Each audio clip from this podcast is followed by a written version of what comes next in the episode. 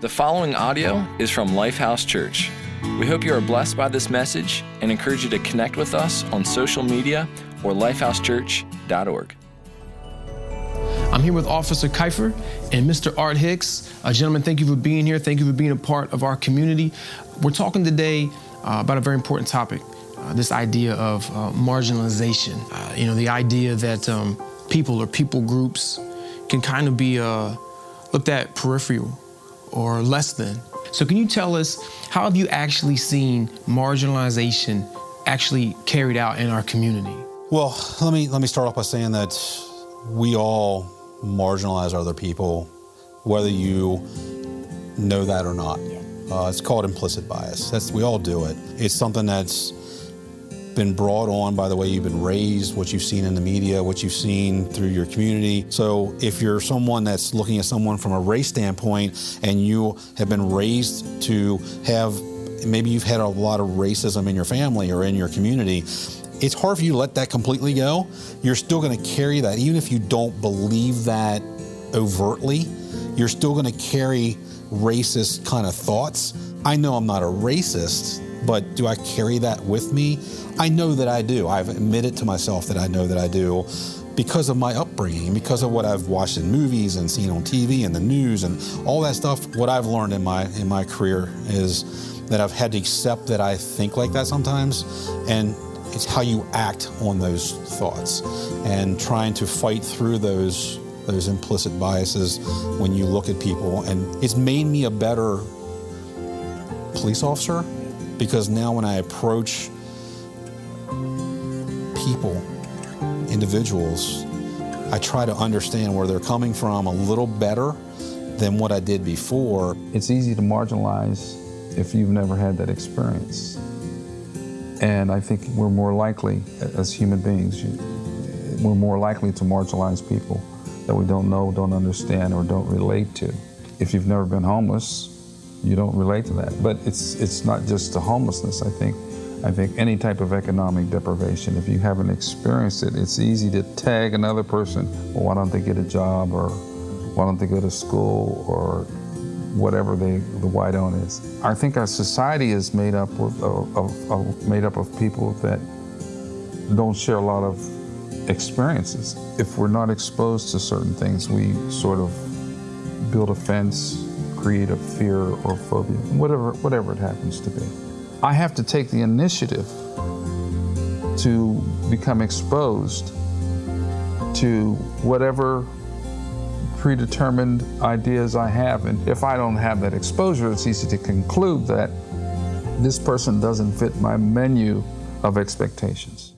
You know, the American pastime is probably not baseball, it's probably debating, arguing, disagreeing, and maybe even rage. Maybe it's part of our challenge right now. We live in a nation in a culture that's consumed with rage, and we have a responsibility to get angry about a lot of things. In fact, we're encouraged and we're told you should get angry about these things. There's a really long list of things. It probably is wearing you out to keep up with all the things you should be upset about. And so, you know, how do we debate? Kind of just thought, you know, how many times have we seen panels? where people come together and they argue and they debate. Maybe this looks a little bit like one of those political debate stages. And you've seen it, right? And here, here is the challenge with the way we debate in our modern era, meaning in, our, in today's culture, we don't just disagree. And we don't really acknowledge the fact that you have the right to differences of opinion. See, that's the American thing, right? Because you have a right to freedom of you have a freedom of speech. You have a right you have a right and a freedom to think different and speak different. You have a right to your own views and you can vote those views, but no no, no that's not what we do anymore. We don't we don't acknowledge that people have a right to disagree or to have a difference of opinion. When we debate, we demonize. And because we demonize, we dehumanize. Let me be really clear. See, when we demonize, what we're doing is we're saying it's not just that you have a different idea that I disagree with, it's that your idea is bad and wrong, therefore you should be destroyed for it.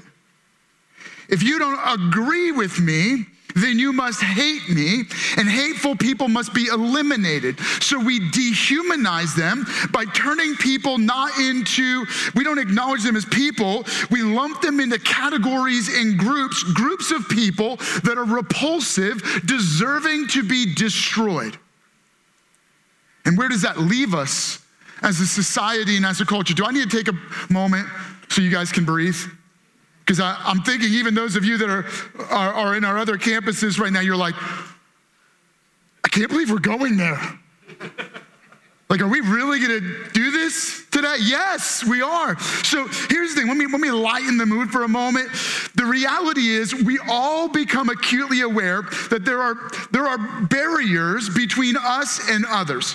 Some of those barriers are small and, and they grow the more different you are from those around you. So, uh, a couple years ago, I was on my bike and it got flat tire, actually, not just one flat tire, two flat tires. And so I was walking down the street in the rain with my bike, with my, I had those bike shoes on. So I'm like, click, click, click, click, click, click, several miles from home. And no one would stop to help me. And I get it, right? You're driving a Prius and you see a guy on a bike. Number one, I get it. You're probably not at a place where you should pull over and help me. I get it. You probably can't even pick up my bike. But I'm kidding. I'm just being I'm just being stupid.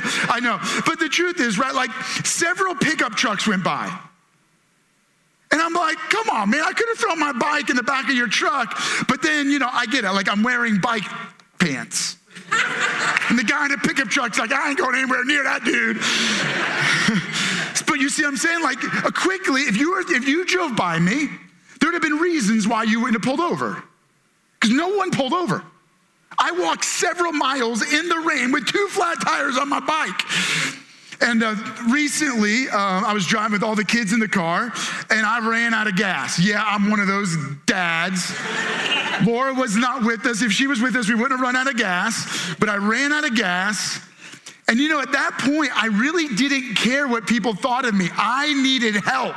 I had kids in the car, it was hot outside, and as quickly as possible, I needed to get that car moving again. So I left it running with the air conditioning going. I mean, I've got to be there to protect them, but somebody stepped in and helped me. But I get it. I get that there are reasons that put that create barriers between us and others. So let's go back to a much more difficult reality because sometimes it's not just you driving down the road seeing someone in need you know, wearing weird bike shorts, um, or, you know, they're carrying a bike or whatever, and you're like, ah, I don't think I'm gonna help them. There are reasons why we don't necessarily engage others in a way that treats them as a human being. So let me give you at least just a few of the things that so easily divide us. I mean, we live in a nation where the issues like LGBTQ is a big controversy that gets a lot of people very angry. About gender issues today, like which bathrooms should they use and how should political parties respond and how should businesses respond and how should the church respond? How, how should you respond? What about gun rights? Second amendment issues about whether or not somebody should or shouldn't be allowed to have an ar-15 and what about people who get shot, killed? What should our response be as a nation? It's political parties. Forget political parties. What about our community? What about you and I right here? What all kinds of other issues that just tear our nation and our cities apart, like racism and other kinds of marginalization that have nothing to do with race, just how we view the immigrant or the refugee or those that are less fortunate, or someone sitting on the street corner holding up a little cardboard, cardboard sign that says homeless. See, suddenly it's not so much a national problem, it's a city issue. And it's not even really a city issue, it's a you and me issue, right? Because these are things that you and I deal with in our own relationships. I mean, when you have a family meal, when you, when you get together with your family members, this is an issue. You don't even know how to talk about this stuff. Some of you, you literally can't meet with family members because you can't talk about this stuff without it becoming World War III. It's, a, it's certainly a workplace issue. It's certainly a classroom, classmates crisis. And what it does is it tears our cities apart. It's certainly tearing apart Hagerstown and it's tearing apart Chambersburg. It's tearing apart this region. But it doesn't just tear a city apart, it tears city streets and homes. You have a fractured marriage or you're struggling in a relationship with one of your kids or maybe you're you are the child and you have a broken relationship with one of your parents because you've allowed divides to get in between relationship. And as a result you didn't debate you didn't disagree and accept the fact that sometimes we have differences of opinion. In disagreeing you got to the point where you demonized the other person or they demonized you. And the moment you start to demonize the other person is unworthy of compassion and care, and so they're dehumanized and they deserve to be destroyed. And even if you don't destroy them, you destroyed the relationship. And so, how do we bridge that? Is it even possible to overcome these barriers and these divides that get in between us and others in our homes, in our communities, in our city? And so I want to bring you back to an ancient time. There's a, there's a, parable, a story that helps us really focus in on how we can and how we even should respond in moments where, as a nation, we're raging. And I'm going to bring you back 2,000 years to a time when there was a nation raging. Say they were incredibly angry. The nation of Israel had been oppressed by the Roman Empire. So there was, there was racial, political, um, socioeconomic tension. Within that context, what the Romans would do is when they came in and they occupied a nation, they would, they would bring in their army and they would basically, the army would oppress the people, do whatever they wanted to them, literally take advantage of them, murder them rape the women. And so there was a, you can imagine the, the intensity that the Jewish people felt against the Roman Empire. So, how did they pay the soldiers? Well, here's what they would do. This is the really crazy, sick, angering part. They would tax the people they were oppressing, use their money to pay the soldiers. So, how did they get the money from people? Because why, how, why, would a Jewish person give money to the Romans? Well, here's what they would do they would get their own people to be tax collectors. So, this guy, Matthew, he was a tax collector, robbing from his own people to fund the Roman occupation. Talk about a traitor. I mean, this guy was a real Benedict Arnold. And so, he, he um, one day he meets Jesus. He discovered very quickly that Jesus was the kind of guy that welcomed the outcast. He invited, he invited people that others rejected close to him. And Matthew got welcomed to become a friend of Jesus, even though no one else wanted to be anywhere near Matthew. And eventually, Jesus, Matthew became a follower of Jesus. He became a student of Jesus, and eventually he wrote out the life and story of Jesus from his perspective as an eyewitness to Jesus, to his teachings, to his death to his resurrection. That book that Matthew wrote is included in the Bible. It's called the Gospel according to Matthew. It's really a, it's a it's a full account of the life of Jesus, but also much of it from an eyewitness perspective. And, and in this moment, I'm going to jump in and read to you. It's found in Matthew chapter 22. Matthew captures this moment where Jesus is, uh, they're wanting to debate him. So here's Jesus sitting down on one side, and over here is a, a Jewish scholar, a, a, a legal expert, a lawyer a shrewd lawyer who studied Jewish and religious law. And this guy is asking Jesus to kind of summarize all of the laws of the Bible. He said, if you had to kind of narrow it all down, what's one thing that you would say captures all of the law of the Bible? And this was a common debate. In fact, many religious scholars, rabbis would get together and they would argue about this stuff. And so here's Jesus' answer. Matthew chapter 22, we're going to jump in. Love the Lord your God with all of your heart, with all your soul, with all of your mind. In fact, uh, so this answer is actually many of the most well known scholars in Jesus' time would have answered that question the same way. They would have said, if you want to capture all of the law of the Bible. Real, don't forget, that time we call it the Old Testament, but that was the only Bible they had. And so he said, if you want to summarize all of the Bible into one statement, it would be this love God. But Jesus doesn't stop there. This is the first and greatest commandment, he explains. The second is like, he goes, let me give you a freebie. You, you, wanted the answer? Love God. He goes, but let me, let me make it really practical for you. If you want number two, because uh, I, I know that your mind's probably going there, let me just tell you what it is. Love your neighbor as yourself. All of the law and the prophets hang on these two commands. You could literally summarize the entire Bible, particularly if you want to look at the Old Testament of the Bible goes, You could summarize it with these, these two statements love God and love your neighbor as yourself. Imagine that.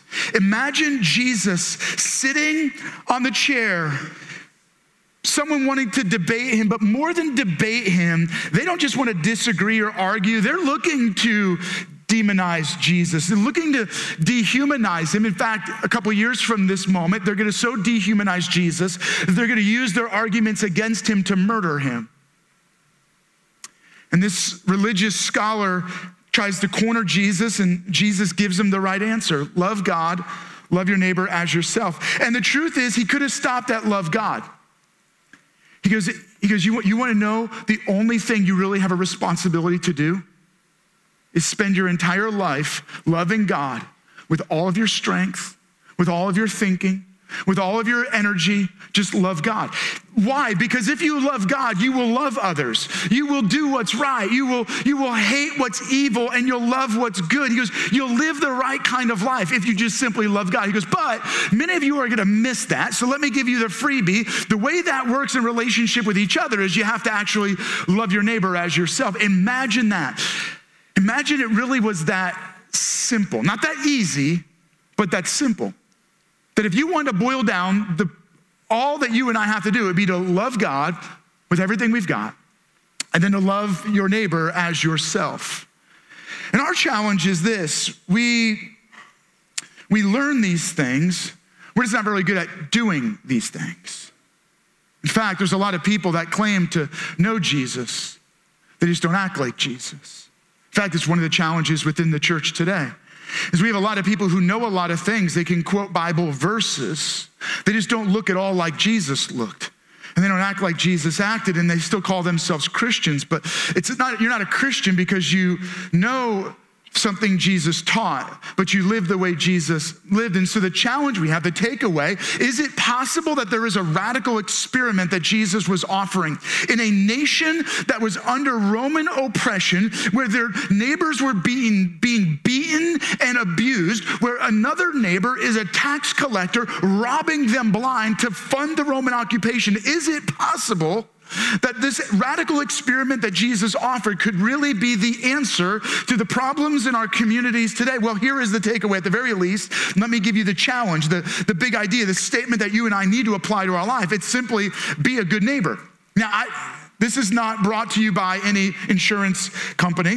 Um, I know you're thinking that, so I figure I may as well just say it, but no, I thought there's something really practical to this. You and I, if you want to know the answer to the divisions, to the marginalization, to the rage in our nation. It's that we are invited and challenged by Jesus to be a good neighbor. And interestingly, not just invited, but commanded.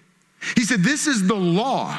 You want to summarize all the laws of God? Love God, love your neighbor as yourself. And so the challenge is to be a good neighbor. And if it was really that simple, if me standing on the stage and bringing this message to you at each of our campuses, if the answer was simply to tell you to be a good neighbor, 2,000 years ago, the world would have begun to heal.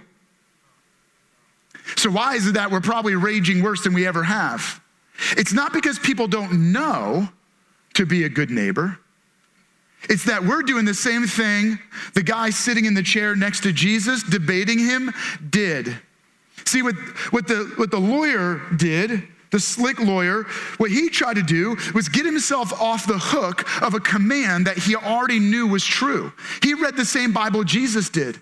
He knew the law said, love your neighbor as yourself. So, what he did was he tried to make the number of people he had to love as small as possible. You have to live within a certain proximity of me for me to love you, which means if you live near me, you're probably a lot like me. You have to vote like I vote. You have to look like I look. You have to believe what I believe, and then you're my neighbor. And so, what the lawyer did here is he said, Well, then, who really is my neighbor? What he was really trying to get out of Jesus was Jesus, help me so that I don't have to really love anyone. I just have to love the people I like to love. And so it, here's what's crazy, right? So I'm, I'm starting with this challenge. We know we should be good neighbors. We just aren't good neighbors because what we've done is we've limited the number of neighbors we actually have to believe are our neighbor. We just lump it into people that we like to love.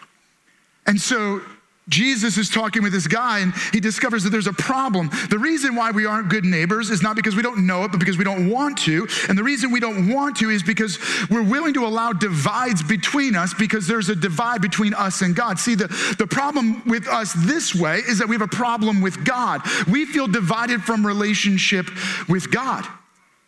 The reason is because we have a spiritual divide, a giant chasm that separates you and I from God Himself. And God didn't start it, even though God's standards are really high. In fact, here, here is a challenge that you and I face, right? We, our culture, this is how we think. We go, if you don't agree with me, then you must hate me. Pick any issue that we currently have as a, as a major problem in our nation. If you don't agree with this, then you must hate those people. And then the other side goes like this. They go, well, if you don't, you don't hate them, then you must be compromising. So I'm going to bring you to how God views us. God's standards are impossible. In fact, his standards are so high that no one could ever meet them. Why can't we meet the standards of God because we all have sin in our lives. Sin is this instinct to push away from God and do what we want. We go our own direction. We ignore God and we go about doing the things we want to do. We make the decisions we want to make driven by the desires we have because of sin. We want what we want and so we ignore God and we go our own way. Sin wrecks our relationship with God and it leads us toward a life of ruin, forever ruin. And because we have a divided relationship with God where we don't know God, we have a broken relationship with others. And so, God, who has an impossibly high standard, his standard is no sin. But then we all sin.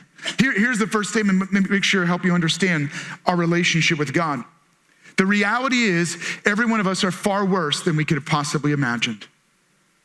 None of us are good enough. None of us deserve God's love. None of us deserve God's compassion. We all are broken, messed up. We all fit into the camp of we don't meet the standards of God. So, uh, loving God, yeah, we're not very good at that. We, and since we don't love God, it's impossible to love our neighbor. And so then we create divides and cluster people into groups that we justify why we don't have to love them. And so the reason we don't love others well is because we don't love God. And so God came to rescue us. Well, how did God do that? Let me, let me jump back into the story for a moment to help you kind of capture this uh, story. So, Jesus, this, this lawyer, is, he's asked this question. He goes, Well, then who is my neighbor? And Jesus tells a story in order to illustrate the point. And so, we're, we're jumping back in it. The story is also written by a guy named Luke where the story was told to him. And so Luke also captures the story in his gospel. And so we're going to continue reading.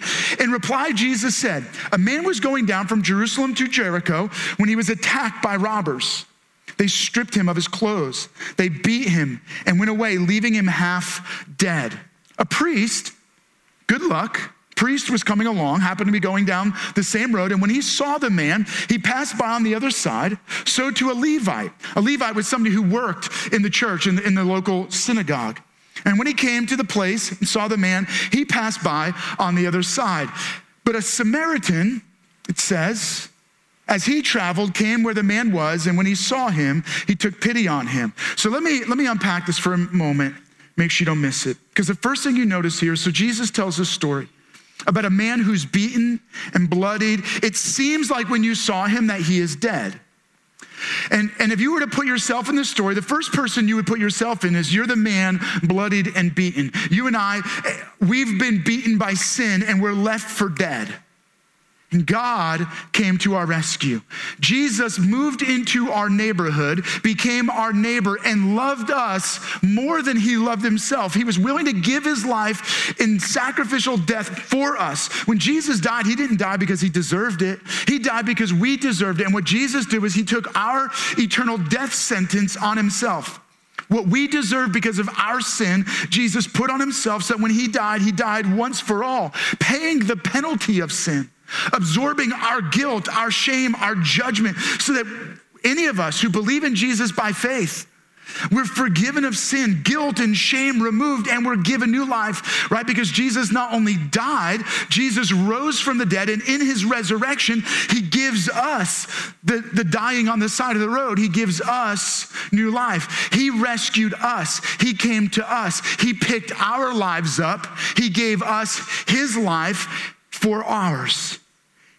Rose from the dead and gave us victory over sin, over death, and over eternal judgment. So when you and I believe in Jesus by faith, here's what we believe that every one of us are far worse than we could have ever imagined, but far more loved than we could dare to dream.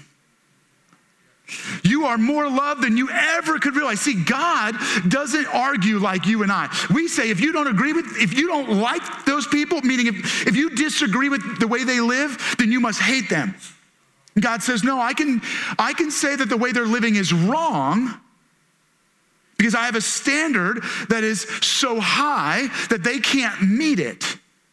And yet I don't hate them. I can love them. In fact, I love them so much that I was willing to die for them. See, God is looking at us saying, You are far worse than you ever could realize, but far more love than you could dare to dream. And then He gives that to us. See, when we, you and I believe in Jesus by faith, we're not only forgiven and given new life, God's Spirit enters into our spirit. And when we have God's Spirit, we're invited both to love God and love our neighbors. Well, what does it look like then to love our neighbors? So, jumping back into the story, right? But a Samaritan coming along as he traveled came where the man was, and uh, when he saw him, he took pity on him, right? So that's kind of the capturing of the story. And the, the point of this is that in order for us to be a good neighbor, we just have to notice the needs. It's really important. In the story Jesus is telling, he, he's making this point that there was this man, probably a Jewish man, on his way from Jerusalem to Jericho, and he got attacked by robbers and beaten. A Samaritan man comes to his rescue. Not the priest, not the Levite, not the religious people, not the good, um, God fearing individuals, but a Samaritan. If you've heard me talk about this in other sermons, you'll notice the Samaritans were the outcasts. They were the underprivileged. They were the rejected. They were the marginalized. So Jesus is doing a really cool play on, on um, he's using some irony here to make a point. He goes, The Samaritan saw a Jewish man beaten, and it seemed that he was dead, and he went to his rescue. Why would the priest and the Levite not? Well, if the priest or the Levite touched the man and he was actually dead, it would have made them religiously unclean. They would have been disqualified from doing their job for about a week. So they, because of their religion, didn't help the man. It's amazing how many people, in the name of religion, don't actually do the very things that Jesus called us to do. And so he makes this point that the Samaritan is really the hero of the story. The, the, the one who is the outcast becomes a neighbor. He helps. And so, what is the first thing you, need, you and I need to recognize? If we're going to be a good neighbor, it means we have to notice the needs around us. It means we have to actually, dare I say it, see people as people, not as a problem, not as an argument, not as a political issue we don't see people first as a race or a gender or a sexual identity. We don't see them first as an opportunity to make, to make another buck, meaning they're a contract for us. They're, a, they're an opportunity. They're, a, they're someone I could stand on to get ahead. We see people first as people loved by God. They are valued. And because we see each person as created by God and loved by God. That means you have intrinsic value from God. The way I see you and the way you see me and the way we see our neighbors is we recognize that people are loved by God, valued by God. Therefore, I see you as a person, first and foremost, and a person in need. That means I open my eyes to the needs around me. The point that Jesus is making this is this Who is your neighbor? Anyone that God puts in your path. That's it. It's really that simple. It doesn't matter if they have the right religion, the right race, the right socioeconomic standing. If they are in your path, then they are your neighbor. They are worthy of love. They are worthy of honor. They are worthy of respect, worthy of being treated with compassion and care. That means we human, Jesus was humanizing the man on the side of the road, beaten and bloodied. And he was saying that the Samaritan, who had every reason not to value this person because he was used to being dehumanized, dehumanized. He had every reason to ignore this individual because he had his own pain, his own hurt, his own, he was dehumanized.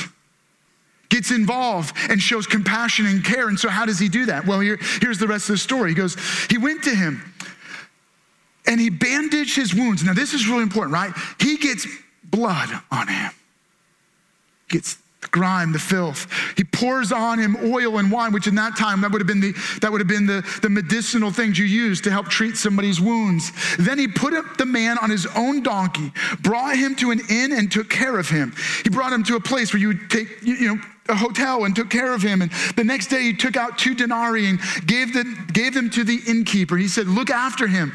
He goes, Now I'm giving you responsibility. Would you help take care of him? And I will pay you to take care of him. And when I return, I will re- reimburse you for any extra expense you may have.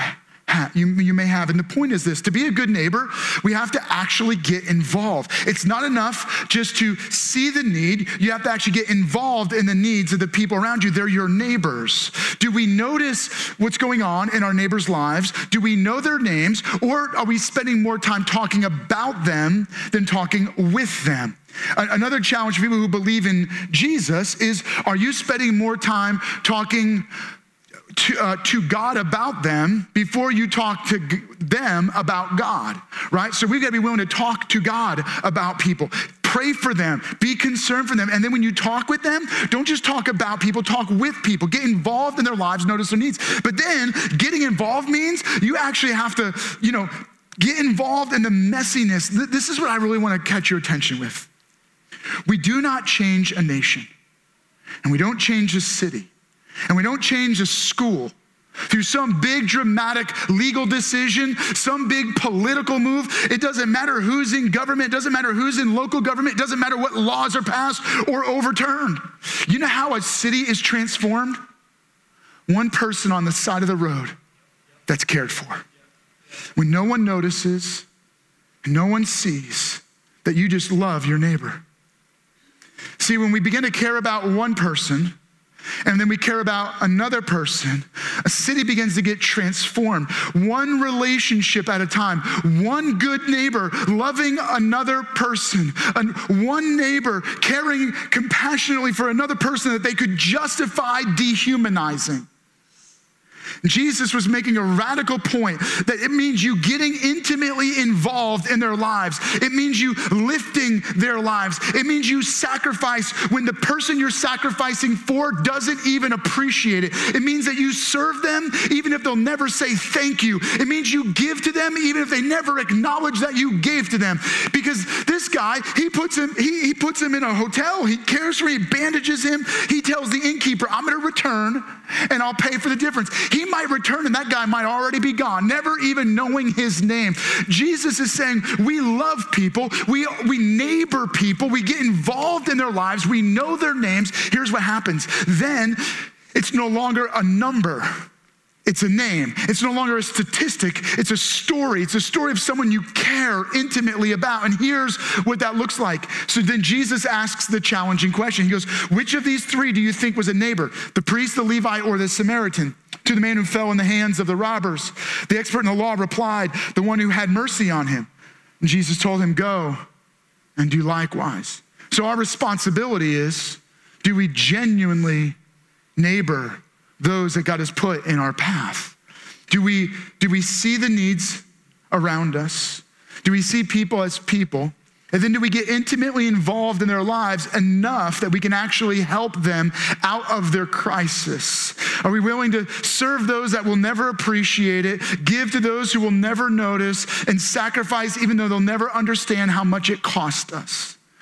See, this begins to change how we live. In, in fact, we in the video we put together to really challenge us in how we tackle these issues as a city, we asked the, the chief and R if he would, they would just talk a little bit more about that. So check this out.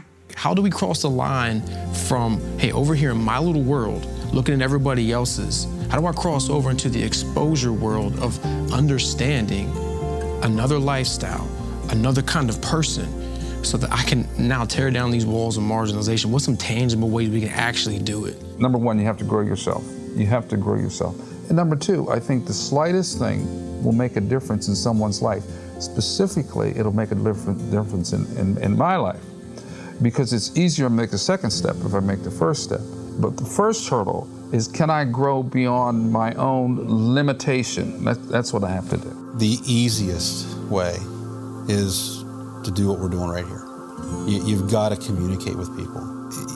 He's going to be African American no matter what. So I'm not going to go, hey, well, why are you African American? You Pretty sure it's going to stay that it's way. It's going to stay that way. But I want to know about Art Hicks. You know, hey, tell me, tell me about yourself. You know, what are you about? You know, what, you know what's your life like? Where, you know, and where did you come from? What were your life experiences? Because really, it's about the person, not what got them there, which breaks down those walls. You've got to be willing to look at yourself and, and accept that you do think a certain way and that it's normal. It's normal. We all do. It doesn't make you a bad person. Is when you don't take that understanding of yourself and make that change in a positive way towards the people that you're marginalizing or that you could be helping to marginalize. That's the harm. Get to know one person. Get to know them on a much deeper level and that will break down a lot of that other walls for you. You're still going to carry a lot of that around with you, but at least you can say, I now have an understanding. I now, the things that I heard my whole childhood, my whole young adulthood by family, friends, community is not true. Yeah. You know, because I know this person, and that can't be true anymore.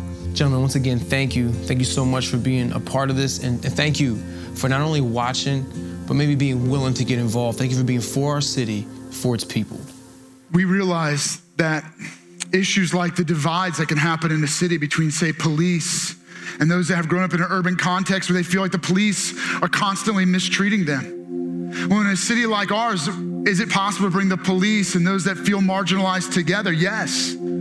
But here's the deal it's not going to begin just because we say, love your neighbor. You don't get to bark at people to love your neighbor. See, God didn't just tell us to love him, God came to us and he loved us first.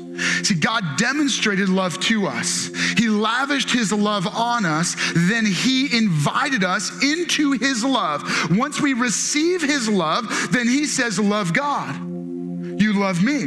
But when you love me, then you begin to love your neighbor. You begin to love neighbors that look different than you, that act different than you, that believe different than you. And when you and I begin to love our neighbor, we become good neighbors every little act of compassion, every little act of concern, every act of even noticing someone, even every act of praying for them, act of lifting someone up, act of cheering for them, act of giving, act of lifting, whatever each step is, will begin to transform our neighborhoods, our homes, our classrooms, our workplaces, a city, right?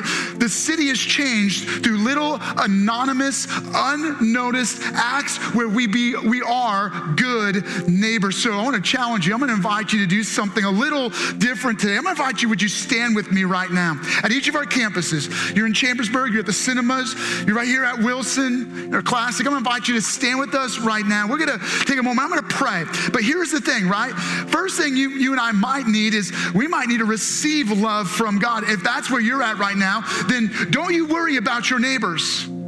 You just receive the love of God, believing in Jesus by faith, believing that He forgives you and gives you new life. But I believe there's probably some in your life you need to begin to be a good neighbor to. And so I'm going to challenge you um, how, how can you make a commitment right now to be a good neighbor. So we're going to pray, and if you feel comfortable, you don't have to. You're not forced to do this, but if you feel comfortable doing this, um, why don't you take the hands of somebody next to you? I know at different campuses, maybe you're far away from each other, but I want to challenge you. Just reach out, grab the hands of the person next to you. If you're new with us, you don't have to worry about this. But if you feel comfortable, just take the hands. I'm going to sneak in here. Is that right? Can I do this? And I want to pray. I'm going to pray over you. We need to get comfortable being a little uncomfortable, and we need to get used to bridging the gap by being good neighbors. So, would you join me as I pray over you? Jesus, thank you for loving us so much that you reached down and you took our hand when we were when we were dying on the side of the road because of sin. You came and you became a neighbor to us, and you gave us life. You forgave us of sin, and you lavished your love on us. Now, God, may the love that we have in us, may it pour through us. May it pour through us that we become good neighbors. May we notice the needs around us and get intimately involved in the lives of those that are hurting, that are broken, that need to be noticed. They need to be loved. They need to be cared for. God, may we as a church be quicker to lift people than to beat them down. Quicker to tell them that God loves them than all the reasons why they shouldn't be loved. Recognizing, God, that we are all far worse than we could re- that we realize, and far more love than we dare to dream. God, we receive that love, but we want to be conduits of that love. Help us to be good neighbors. In Jesus' name, amen. Thank you for listening to audio from Lifehouse Church. We believe that through Christ, life change happens here. So we invite you to connect with us further by visiting lifehousechurch.org.